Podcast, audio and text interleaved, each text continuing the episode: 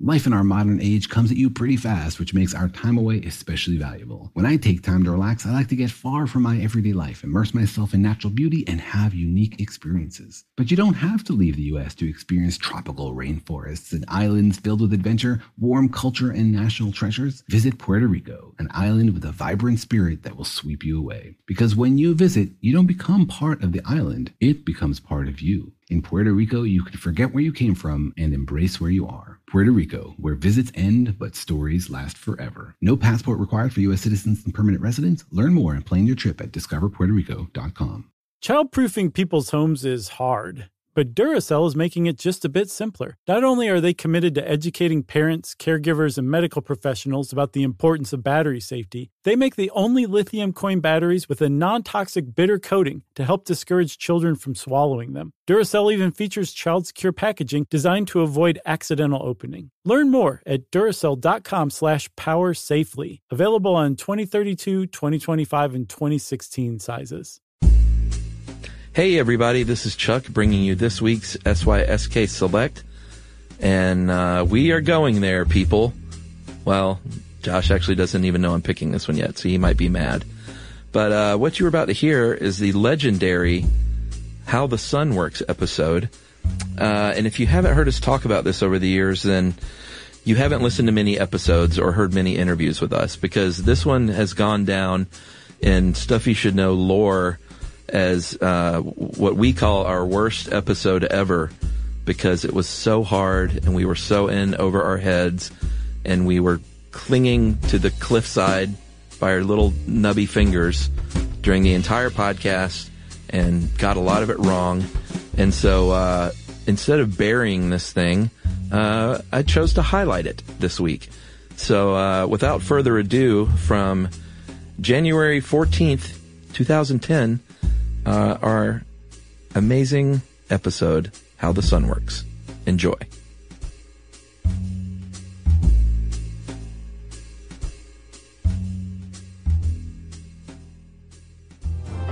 Welcome to Stuff You Should Know from HowStuffWorks.com. Hey, and welcome to the podcast. I'm Josh Clark. That's Chuck Bryant. Charles Charles W. Bryant is not very happy right now. Um, I'm going to handle this, okay, Chuck? No, The whole thing? no, no. Oh. Um, this disclaimer. Okay. Uh, as we proved with our uh, Large Hadron Collider podcast, Chuck and I are not physicists. By the way, it doesn't shoot light. No. We found out. sp- Um, speaking of light, we're about to talk about sun. Yes. And I just want to say that Chuck and I are not astrophysicists either. No. We're just a couple of guys who like to drink some beer and, you know, just talk, just rap. I thought I was an astrophysicist until I read the Sun article, and then my brain melted and oozed out of my ear. You thought you were an astrophysicist? Nah. You were way off. Yeah, way off. So, uh, we're going to talk about the sun. If we get any of the, um, you know, uh, theory, if we get the theory of relativity and, actually no, we can't screw that one up. It's too famous. Yeah, true. If there's a little thing here or there and you're an astrophysicist, please feel free to send us an email correcting us. We love that. Um, That's the first time we've ever called for corrections before we've done a podcast. yeah, it is, isn't it? Not a but good I sign. think this one's appropriate. So Okay. let's let, let me start, Chuck. Okay. Have you ever heard of the sun? Yes, Josh. All right. I wish we had more of it these days here in cold Atlanta. It is. It's a little chilly. Uh, if you'll notice, it snowed here, Chuck. Mm-hmm. It did? If you'll notice, though, after a couple of days of sunlight, the snow receded. Yes. Do you know why? Uh, no. Radiation, Okay. heat. Yes. Yeah. Energy. From the sun. Right. Okay, Chuck. The sun, which, Josh, is one of over 100 billion stars. It's just a star. It is, and not even like a giant star either. It falls uh, a little above average size. Did you know that? Should we talk about the size? Yeah. Because if there's one thing I can do is read stats. Yeah, this wa- this is a very stat heavy article, so it should be up your alley. Josh, the sun's radius is about 432,000 miles. Yeah, it's 109 times the radius of the Earth. Yes, 109, exactly. Which uh, I was like, wow, that means that it has uh, 218 times the diameter. No, that's not true. No, still 109. Right. It's constant. Yeah. uh, and I like this uh, NASA. NASA broke it down, our good friends at NASA, Yeah. into something that I understood, which was if you think of the Earth um, the width of an ordinary paperclip is the Earth's radius, let's say, Mm-hmm. then the sun's radius would be roughly the height of a desk. Yes, and, I know about- this one. And about 100 steps from each other. Is that what you were going to say? It was what I was. gonna Ah, say. sorry. That's all right. Hey, so yeah, that kind of puts it into perspective. The Yeah. sun's a hell of a lot bigger than the Earth, Much, much bigger. and uh, it's pretty far away, right? How many miles did you say?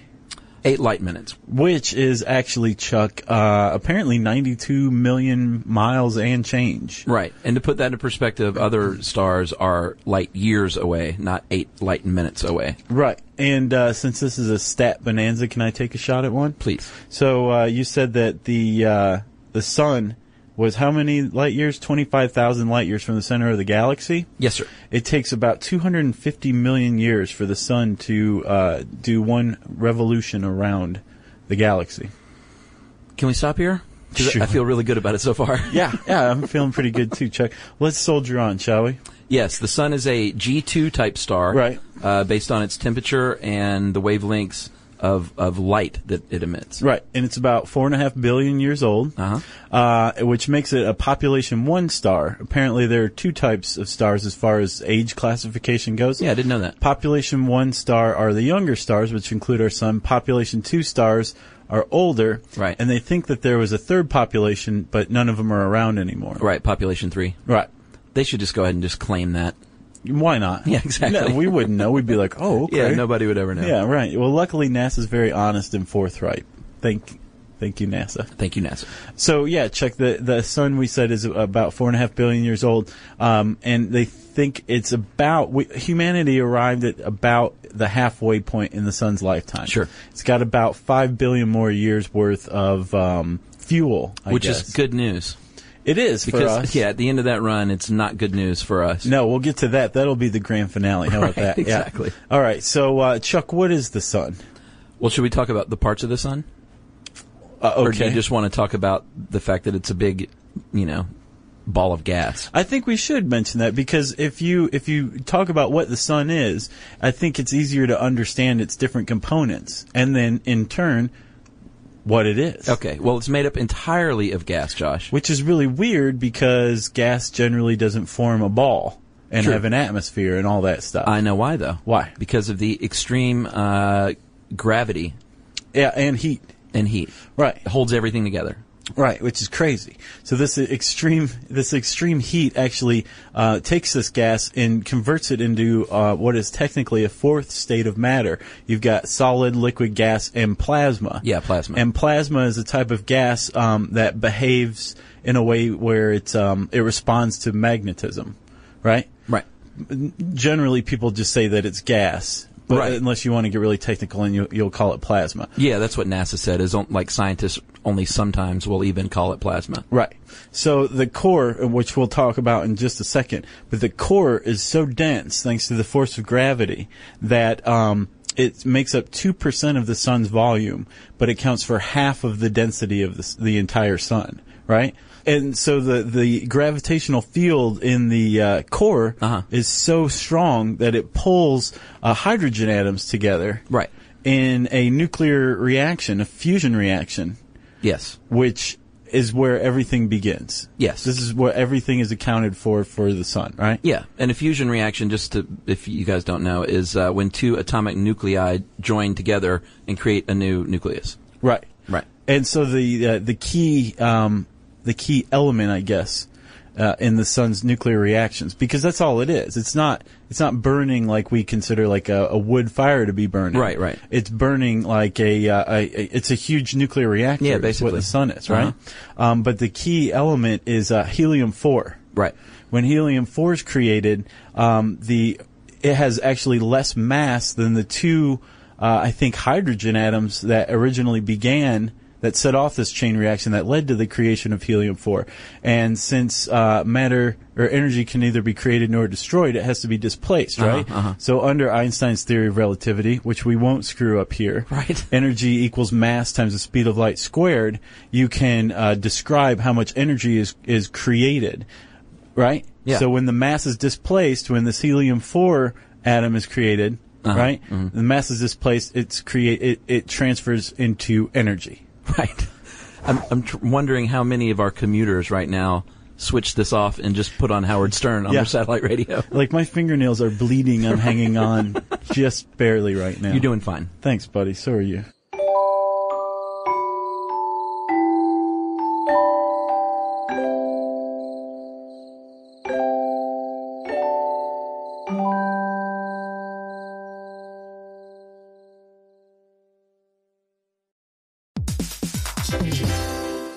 All right, game off. Let's pause here to talk more about Monopoly Go. Because in Monopoly Go, you can team up with your friends for timed tournaments where you work together to build up each other's boards. It's very nice. That's right. And the more you win together, the more awesome prizes you unlock. And there's so much to get. I'm talking about unique stickers that you can trade with friends to complete albums for big prizes, cool new playing pieces to travel the boards with, or hilarious emojis for taunting friends when you smash their buildings or heist their vaults. Plus, Monopoly Go feels new and exciting every day with constantly changing tournaments and challenges, like digging for treasure or a robot pachinko machine. And there's always new timed events that help you win big, like massive multipliers for everything you win or rent frenzies. That's right. There's always something fun to discover in Monopoly Go. So get off the bench and go download it now for free on Google Play or the App Store. Game on.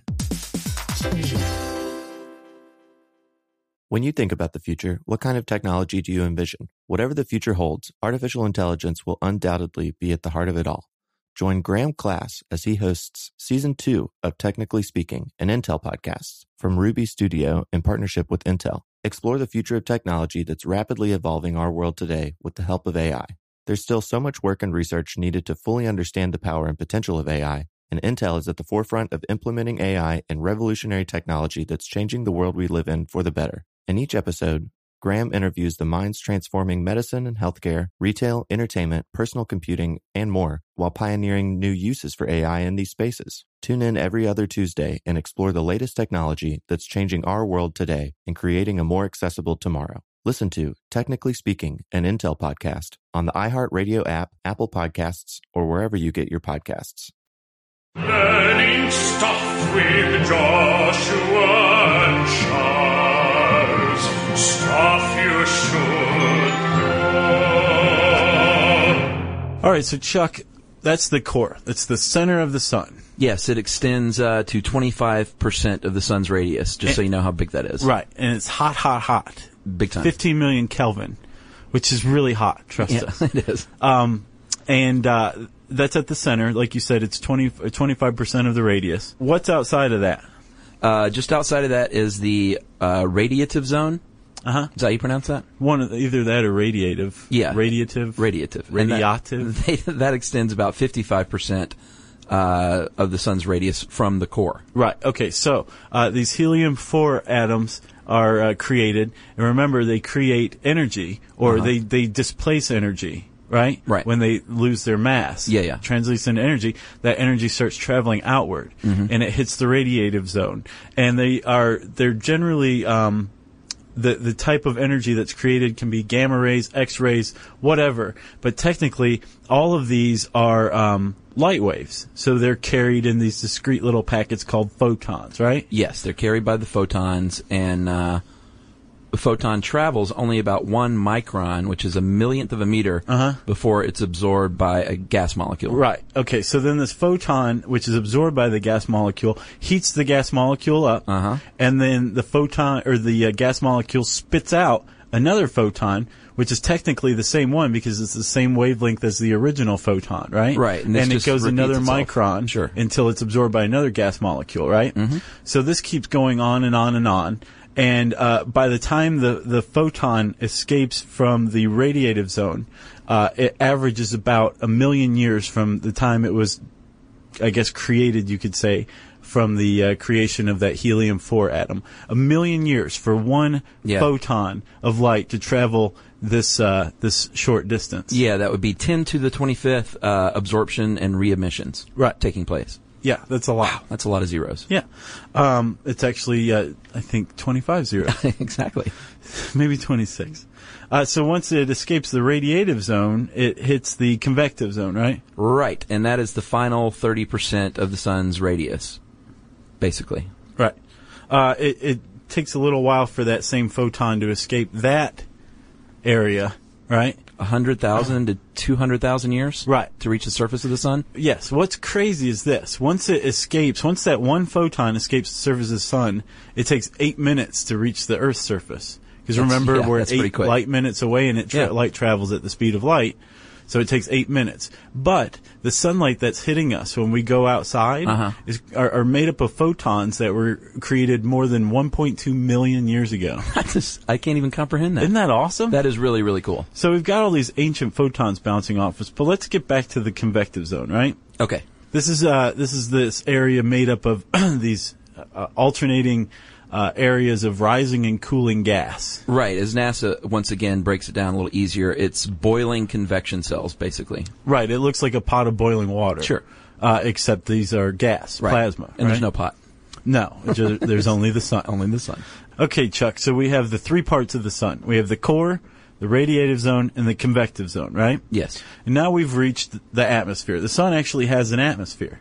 Yes it does. Yes, it does. And that's made up of three parts as well. right. Correct? The photosphere, the chromosphere, and my favorite, I think everyone's favorite, the corona. I like the corona, which Cor- can only be seen in an eclipse. Yeah, corona gets all the press. It does. So Josh, are we in the photosphere? We are. Is that where we are? It is hot. That is the lowest region of the atmosphere, sun's atmosphere. Yeah. And that is the uh, region that you can actually see from Earth. That's where you can start to see things. Right, and actually the photosphere is what gives the sun its kind of round crisp edge Uh-huh. because as as um as you travel outward uh, to the outside of the photosphere the gas is cooler which creates that crisp edge we see for the sun. Right. Has an average temp of about 5,800 Kelvin, and it is uh, 180 to 240 miles wide. Right. That's big. It is big. Uh, after that is the chromosphere, right? Yes, that's uh, o- outside the photosphere, obviously. Which is about 1200, 1200 miles above the photosphere. Right. And that's about 4,500 degrees Kelvin, so obviously you'll notice that it's getting cooler, you know, as you expand outward. Right, but it's still they think it's heated by the uh, photosphere, and this this churning gas, the convection cells, Uh-huh. are still present in the chromosphere as well. So basically, the what what we're seeing so far is the sun is this nuclear reactor that at its core, gravity is pushing things together, and then they're exploding outward. Right. Okay, Okay, I'm with you. but actually, I, sort of misspoke because it actually the temperature does rise across the chromosphere, and it can rise up to 10,000 Kelvin, which is even hotter than the photosphere beneath it. right, uh, and then we have the corona, Chuck, your favorite. Yeah, that's the final layer, Josh, and it extends several million miles outward uh, from the photosphere, and you can see this. In fact, I think they first discovered the corona during the first solar eclipse. They were like, "What the hell is that?" Yeah, exactly. Yeah. Uh, how hot is that one, Josh? It's uh, 2 million degrees Kelvin, actually. Yeah. Which, again, is very hot. Yeah, so it's not actually cooling as it goes outward. I completely misspoke. No, uh, it's, it's, that's the, I think that's one of the uh, reasons why the sun has these different features like sunspots and solar prominences, which we're about to talk about, is because these, um, cooling and heating, raising and rising and lowering uh, convection cells Right. are kind of competing with one another, and they actually create the magnetism that um, the plasma is attracted to or responds to, I should say, right? Yeah, and I don't, I don't feel too bad because the article even says that no one knows why the corona is so hot No. because you would think it would be cooler. Right, but and it's- there are hotter places than others because the cooler spots are called coronal holes. Right. Uh, there are also, let's talk about sunspots, Chuck. Okay. Sunspots are um, these areas of magnetic activity Uh-huh. along the photosphere, right? Darker and cooler. Right. Um, they always appear in pairs, as far as I know. Although Yeah. I think they can appear singularly, but it's very uncommon because it's a monopole, right? Right. Like I said, that there's that um, that convection activity Uh-huh. that actually creates the magnetic fields around the sun, right? Right. And so when sunspots appear, generally they appear in, in pairs because one represents magnetic north and the other represents magnetic south. Uh-huh. And along these magnetic fields, other solar activity can occur, right? You've got solar prominences, which is actually an arc of, uh, I think, particles and radiation that can extend, uh, I think, a thousand kilometers outside of the sun's atmosphere, right? Yeah, they can, uh, and they last for two or three months. It's like a temporary thing. Right, and these things are, it's kind of like um, an arc of electricity, Uh-huh. except a lot bigger, Right. right? Uh, and every once in a while they erupt, into coronal mass ejections. Right, which is my next band name. Is it? Coronal mass ejection. That's a good one, Sure. actually. Uh, can we? could- I got one more thing on sunspots, which I thought was really cool. Yeah. is you know they break through their magnetic uh, fields that break through the surface, but they can only enter, exit, and re-enter through other sunspots, Really? which I thought was pretty cool. that is pretty cool. Yeah. They also occur on 11 year cycles, right? Yes, the And solar cycle. A full cycle, a full solar cycle is 22 years. So every 11 years, it either peaks or troughs. And what's interesting is, um, you know, 2012. Yeah. Everybody's like, "Ooh, 2012, the the world's gonna." end." And I think we mentioned this in our 2012 podcast. Right. That is the predicted peak of this solar Ah. cycle maximum that we're in. Uh huh. So you've got these uh, sunspots. uh, The the sunspot activity is going to pick up. When sunspots pick up, solar prominences pick up. When there's more solar prominences, there's more coronal mass ejections. When there's more coronal mass ejections, the Earth is inundated with um, uh, radiation and radioactive particles, right? Right. They hit the Earth's atmosphere and actually mess with the magnetic field. This accounts for the aurora borealis and australis, right? Uh-huh. Right. And um, when enough of them hit the Earth's atmosphere and they, they actually ionize, they interfere with our electrical activity. Right. Then cause like blackouts. Right, which is why a lot of people think that 2012 will have all these Sure. catastrophes. Right. That makes sense. But really, it's just part of a 22 year cycle Right. of the sun. So calm down, all you Mayans. Exactly. No, the Mayans don't think that. No, that's right. Yeah. Josh, Yes. you want to talk about the color of the sun real quick? Yeah. Because this is a cool little fact Yeah. that I bet most people don't know. Because most people say the sun is yellow or orange. Not true. The sun is actually white. Sunlight is actually white. Do you know why it changes? Why? The atmosphere. Oh, yeah. The atmosphere acts as a filter for the setting sun, and that's when it changes its color.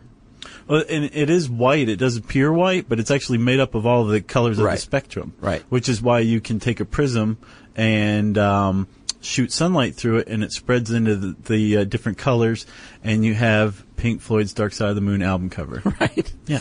Got another couple of cool facts. What? Uh, rotation of the sun, everyone knows it makes a complete rotation in about a month. But because it's a, uh, a gas, basically, its uh, different parts rotate at different rates. So gas near the equator takes 25 days to rotate, let's say, and gas at higher latitudes may take as many as like three more extra days. Right. Pretty cool. So it's rotating at different rates. It is because it's a ball of gas. Exactly. And I got one more. You ready for this one? Sure. About the vibration? Yeah, this is pretty cool too. I thought. I had no idea. The sun vibrates constantly like a bell that is continuously struck. Right, creating sound waves. Uh-huh. But there's uh, two minutes between intervals. Yes, and 10 million individual tones at the same time. Right. So Crazy. we we could, if our hearing was, I guess, different. I don't know if better's the right word, but if we had a different type of hearing, uh, we would be able to hear the vibrations coming off of the sun because they actually do hit the earth. But like I said, in two minute interv- intervals, the um, slowest distance between intervals, time wise, that humans can hear Uh-huh. is one twentieth of a second. Right. So. It, it's it's constantly making a sound. We just can't hear it, which leads me to the question: Uh oh. if the sun makes a sound while it's vibrating, can you hear it? I bet those blue people in Avatar can hear it. No? You still haven't seen it? I'll, I'll never see that movie. You should. Never. You're going to be that guy? Yeah. Okay. it's fine.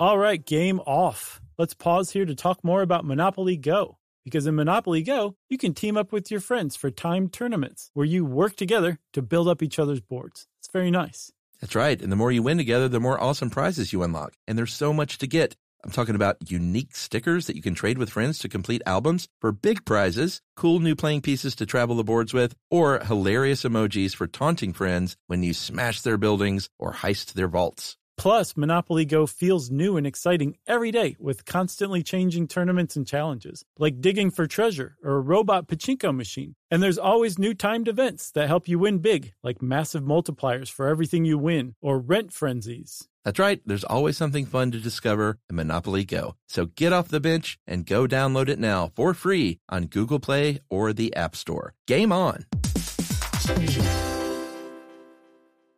When you think about the future, what kind of technology do you envision? Whatever the future holds, artificial intelligence will undoubtedly be at the heart of it all.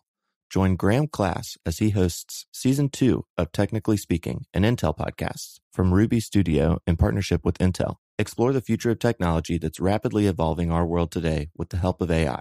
There's still so much work and research needed to fully understand the power and potential of AI, and Intel is at the forefront of implementing AI and revolutionary technology that's changing the world we live in for the better. In each episode, Graham interviews the minds transforming medicine and healthcare, retail, entertainment, personal computing, and more, while pioneering new uses for AI in these spaces. Tune in every other Tuesday and explore the latest technology that's changing our world today and creating a more accessible tomorrow. Listen to Technically Speaking, an Intel podcast on the iHeartRadio app, Apple Podcasts, or wherever you get your podcasts.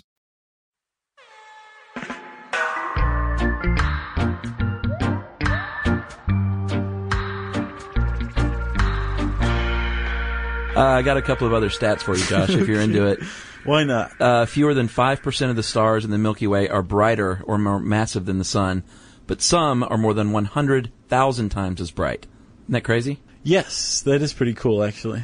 And if you go in the other way, some stars are less than one ten thousandth as bright as the sun. Which is kind of nuts, but really, I mean, stat wise, we have a fairly mediocre sun. Yeah, it does the trick though. Yes, it does do the trick, and it should for about the next five billion years, like we said. The- yeah, the Earth is, or the sun is middle aged Yeah. right now, right? It's Right. about halfway through. Sure, it's starting to look into wearing uh, tracksuits all the time out in public. Exactly. Um, and uh, after about five billion years, it's going to run out of fuel. pretty yeah, run much. out of hydrogen. And what happens then? Well, that density of the core is going to remain, but it's not going to have the uh, fuel to create these um, nuclear reactions. Right. Which remember we said that the the sun is uh, a bunch of nuclear reactions, this gravity smashing things together, Uh-huh. and then the energy escaping. Right. So it's this constant push and pull. Well, when it runs out of fuel, there's going to be nothing but pull. There won't be any push any longer. Right. Right, which is bad news for the core. Right. But before this happens, when this when this kicks off, Chuck, it's going to turn into a Red giant. Right. And this red giant is, you know, how the sun just kind of heats the earth? Yes. Well, that's not going to happen. I mean, it'll heat the earth, but it's also going to vaporize it when it turns into a red giant. Exactly, which is the bad news for us. Well, we probably won't be around. We'll be long gone. There'll be no trace of humanity anywhere. Yeah, in five billion years? No way. I would think not. I don't know that we have that much staying power. No. No. Um, and so the sun is going to vaporize the earth, which would probably be pretty wicked cool to see. Right. Uh, when that does happen. Um, after that, the core uh, will be, then the core will turn into carbon. I misspoke earlier, right? Right, which is uh, cools cools it down. Right. And then as it cools, it'll turn into a white dwarf Uh huh. and then a black dwarf. Eventually, yes. And then it'll just be some Hulk that won't even resemble our sun anymore. Right, and once this whole process starts, it's going to take uh, several billion years to even complete that process. Right. So, So, in it's not about- like it happens overnight or anything. probably about 10 billion years from now, the sun will just be this massive hulk of carbon. Right, like my brain is right now. Right. not so massive though. Can we be done now? I think so. Okay. I mean, there's a lot more. We didn't even touch on uh, solar wind and things like that, but we leave it up to the listener to pursue these. Uh, The yeah, sure. listener or uh, stuff from the science lab. Right. Our soon uh, to be forthcoming sister podcast with the esteemed uh, Robert Lamb Yeah. and his esteemed editor, Allison Loudermilk. Yeah, and then we can just talk about noodling. Yeah, we'll go back to what we do best, which is pumpkin stuff.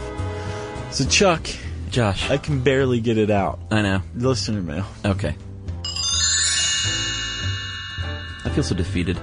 Uh, I'm just going to call this the best part of this podcast. uh, this is on uh, human experimentation, and we actually as always, if we put out a call for some random weirdness, there's someone out there that listens to the show that has been there and done that. Yeah, remember the kid whose father used him as a human shield when he I was know. a baby? Remarkable. Yeah. Uh, so I've got this one from uh, Rebecca, and she says this I just listened to the podcast on human experimentation and was thrilled that you featured something I can relate to because I'm a former NASA human test subject. We just talked about NASA. I know. Weird. Funny how that works. Uh, in 2006, I spent three months in a bed at a negative six degree tilt. Isn't that crazy? The effects of the human body at that angle are very similar to what an astronaut goes through after spending extended periods of time in space, which makes me wonder how they figure that out, you know? Because they're NASA. Yeah. That's the answer. Yeah. Uh, eventually, NASA hopes to take that information they got from my time in bed to help astronauts stay in space longer and travel further from the Earth, and one day even land on Mars. Wow. As a test subject, everything I did from surfing the internet, eating, reading, even using the bathroom was at an angle. Cool. Six degree tilt. Five days a week, I was wheeled to a lab where I was attached to an elaborate pulley system that pulled me onto a treadmill what, uh, that was bolted to the wall. I walked, jogged, and ran a few miles a day to help my body avoid muscle atrophy, of course. Uh, not everyone selected for the study was so lucky, though. Half of them did not get to run in this uh, on this unique contraption, so they were just in bed Wow. the whole time. Uh, the data the engineers got from my running will help NASA figure out what types of exercise astronauts will have to do to uh, experience like long extended trips into space. Sure. So while I didn't love everything about it, going to the restroom, for example, it is a thrilling thing to have been a part of. Uh, I'm a huge fan, and I like to learn neat stuff. Rebecca. Did you add that last part? No, no, no. She said that. Oh, okay. yeah, more neat stuff. Well, thanks, Rebecca. Uh, hats off to you for helping our astronauts. She didn't mention if, how much she got paid, if at all, but I imagine she did. NASA has deep pockets, buddy. That's what I hear. Yeah. Well, if you have any stories about developing bed sores for the greater good of advancing human knowledge, you can send in an email to stuffpodcast at howstuffworks.com.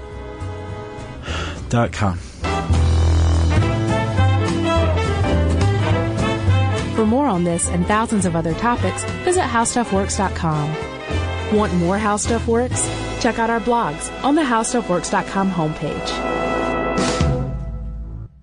Hey, if you haven't heard of Visible, well, now you have. They're the wireless carrier that's making wireless visible. It's in the name. Switch to Visible, the wireless company that makes wireless visible. Get a one line plan with unlimited 5G data powered by Verizon as low as $25 a month every month, taxes and fees included. Use promo code STUFF20 to receive $20 off your first month for listening to this podcast. Switch now at visible.com. For data management practices and additional terms, visit visible.com. The visible monthly rate is $25 per month.